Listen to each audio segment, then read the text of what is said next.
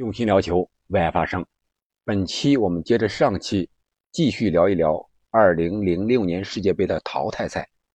这淘汰赛里面的事儿更有意思了，其中最有意思的当然一个是红黄牌的问题，特别多，多到什么程度一会儿咱们细说。还有就是决赛里边齐达内齐达内的头球一顶，不仅告别了世界杯，也结束了自己的职业生涯。这里是喜马拉雅出品的憨憨聊球，我是憨憨。先说红黄牌吧，红黄牌最多的就是本届世界杯上的一场经典比赛。这场比赛呢是葡萄牙对阵荷兰的一场八分之一决赛。这乍一听哈、啊，葡萄牙、荷兰，这都是技术型球队的代表呀，是吧？都是欧洲的，属于拉丁派了。但是本场比赛中精彩的技术表现，精彩的对决却是寥寥无几，反倒是充斥着大量野蛮粗暴的犯规，各种犯规都有了。我们先说说红黄牌一共多少张？四张红牌，十六张黄牌。如果人均下来，基本上可以这个人均一张了啊。然后主裁判呢是俄罗斯的伊万诺夫，没想到啊，这一不小心，伊万诺夫创造了世界杯历史上的出牌记录。我们看这场比赛的集锦，几乎就是一个出牌集锦，各种出牌，从第一分钟开始出到第九十分钟，什么犯规了、脚踩人、踹人了要出牌，呃，顶撞了、互相报复了要出牌，反正各式各样的出牌啊、呃、都有。嗯、呃，你看这场比赛，呃、这个出牌集锦绝对是非常的有意思。这样呢，它也是打破了二零零二年那场出牌的记录。二零零二年是德国和喀麦隆这个小组赛也是最后一轮的时候，当时是十六黄二红，这次是十六黄四红，多了两张红牌。但是事后呀，这个俄罗斯的主裁判伊万诺夫也是受到了球迷的指责啊，说是他的执法水平和这个俄罗斯足球水平一样糟糕。然后你你这种人怎么能吹世界杯的这种比赛呢？啊，结果就是非常的名声不好吧。这红牌的故事不止这一场比赛，还有一场比赛是四分之一决赛，还是葡萄牙，只不过这次是这个和英格兰队的比赛。那一场比赛葡萄牙是一比零是战胜了荷兰队，进入了这不是八强了，八强四分之一决赛是面对的英格兰。这场比赛里面有一个红牌是给了鲁尼了，当时鲁尼是在这个卡瓦略和有这个葡萄牙一个队友这个夹防之下，让鲁尼有点恼羞成怒，有点故意踩踏的意思，结果就是来了一个断子绝孙脚，踩在了这个卡瓦略的这个关键部位。结果这个时候呢 C 罗离这个鲁尼啊这个事发地点非常近，大概有个十来米吧，看得非常清楚，而且那个角度特别清楚，正好是正对着 C 罗那个角度。我们看这个慢镜头的时候也是从 C 罗这个角度拍过去的，然后 C 罗就是迅速的跑到这个事发地点，然后向主裁判啊说了那么几句啊，肯定是说我看到了什么什么鲁尼这个踩了我们这个卡瓦略了，呃，结果是让鲁尼吃到了红牌。我们都知道鲁尼和 C 罗那会儿还叫小小罗呢，当时是曼联的双子星，两个人在英超是大杀四方，结果在世界杯上为了各自国家的利益，然后反目成仇，也造成了一定的关系的破裂。但是随后呢，我们看，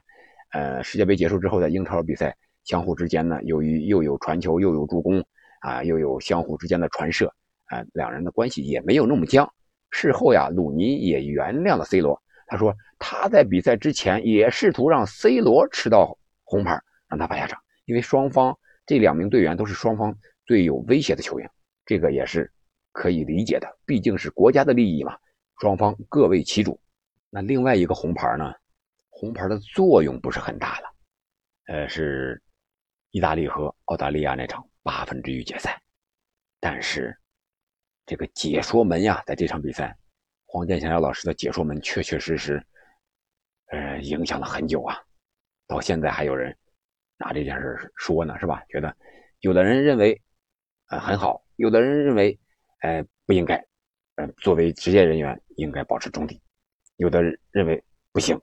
那你必须得封杀啊，反正各有各的利益吧。但是我觉得那场比赛也很经典，意大利确实是在红牌被罚下一人的情况下，能够顶住希丁克率领的澳大利亚的进攻，然后又是通过一个点球，托蒂的点球啊，绝杀了澳大利亚，挺进了八强，也是非常不容易的，也说明里皮这名主教练啊，银狐嘛，确实有自己的智慧，他拯救了意大利，因为当时的意大利啊，还是深陷电话门呀，各种丑闻，各种不和谐的因素，不好的因素，不利因素都是朝着意大利来的。可以说意大利夺得这届世界杯之后，哎呀，他们这个足球呀可能有点一俊遮百丑的意思了，各种问题可能由于世界杯的冠军可以掩盖一些，就是没有那么强烈了。那这场比赛呢，由于这个解说门事件，所以说也流传很广，流传很远，也让这个这个电视解说呀，这个收视率啊，也有了一个直线飙升啊，这是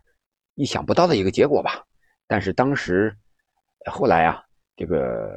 采访这个黄健翔老师的时候，他也说啊，可能是当时因为性情所致吧，呃、由于是长时间的常年的解说意大利的意甲的联赛，所以说对意大利的感情可能更深一些，所以说他当时比赛到那个程度说了什么自己也不清楚了，就是一种真情的流露和表达。当时我记不清我是在什么地方看到这场比赛了，可能当时是一边这个是吧，吃点喝点，一边和这个同事们聊着天，一边看着这场比赛。当时具体说了什么也记不太清了，反正就是感觉这个解说非常激动啊，什么伟大的意大利左后卫，你不是一个人在战斗，反正这几句话肯定是听清了，其他的就听不太清了。所以说当时也没有想那么多，也没有想到像现在这样后来发酵的那么厉害。然后还有一张红牌，就是迟来了红牌吧，就是这个主裁判呀记错了，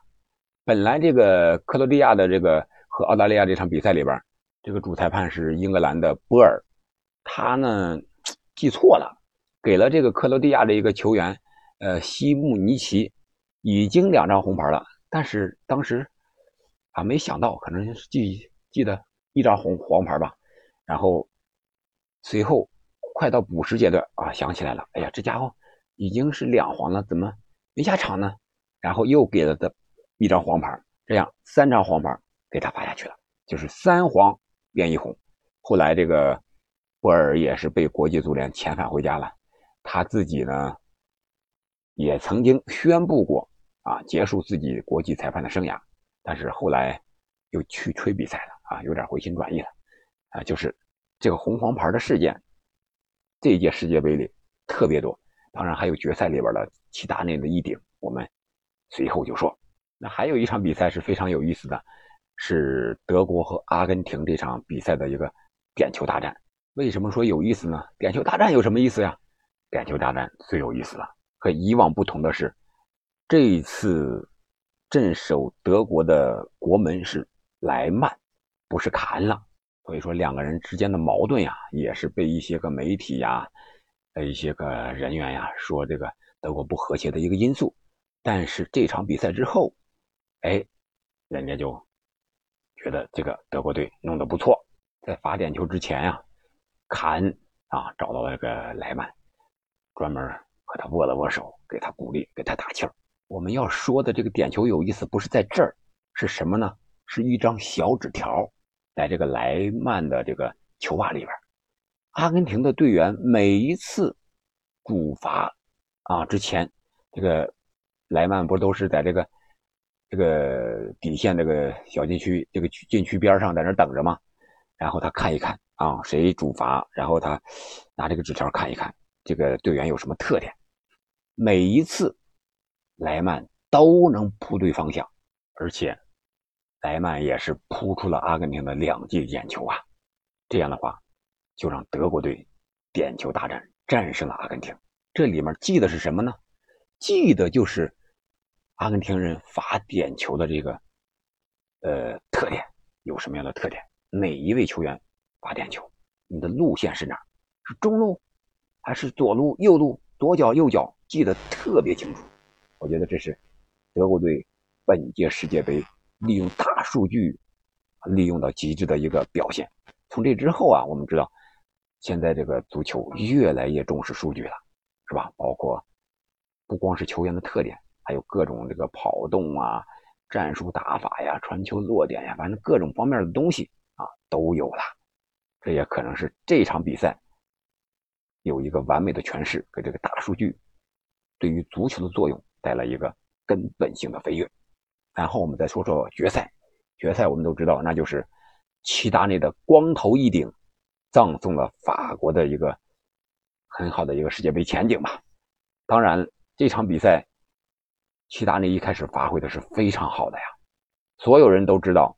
齐达内将在世界杯决赛之后退役，这场比赛本身就是一个传奇，无论对于齐达内还是对于其他的人来讲，我想有了这层意义，对于齐达内来说真的是没有任何一个人能够做到的，用决赛世界杯的决赛作为自己的谢幕演出。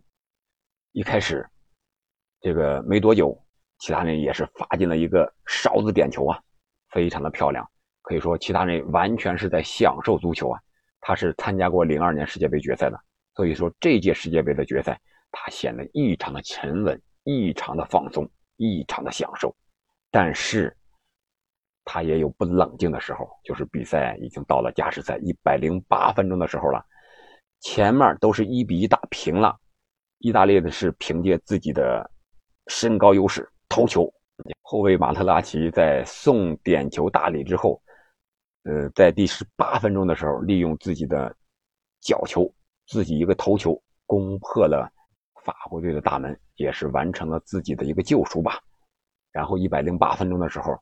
马特拉齐又制造了这个齐达内的红牌。据说当时是什么意思呢？呃，一开始啊马特拉齐这个拉了一下这个齐达内的球衣，意思是说好，比赛结束之后能不能留下球衣咱们互换一下，毕竟齐达内那会儿厉害呀啊，人家是这个表现是世界级的嘛。然后这个齐达内也有点傲慢吧，就说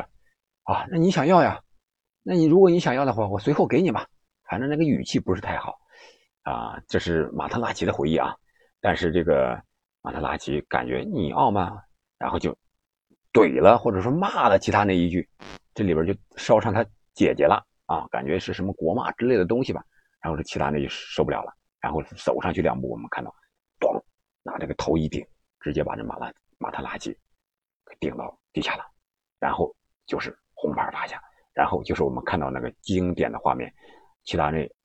在那儿晃晃悠悠慢慢悠悠的在大力神杯旁边擦肩而过。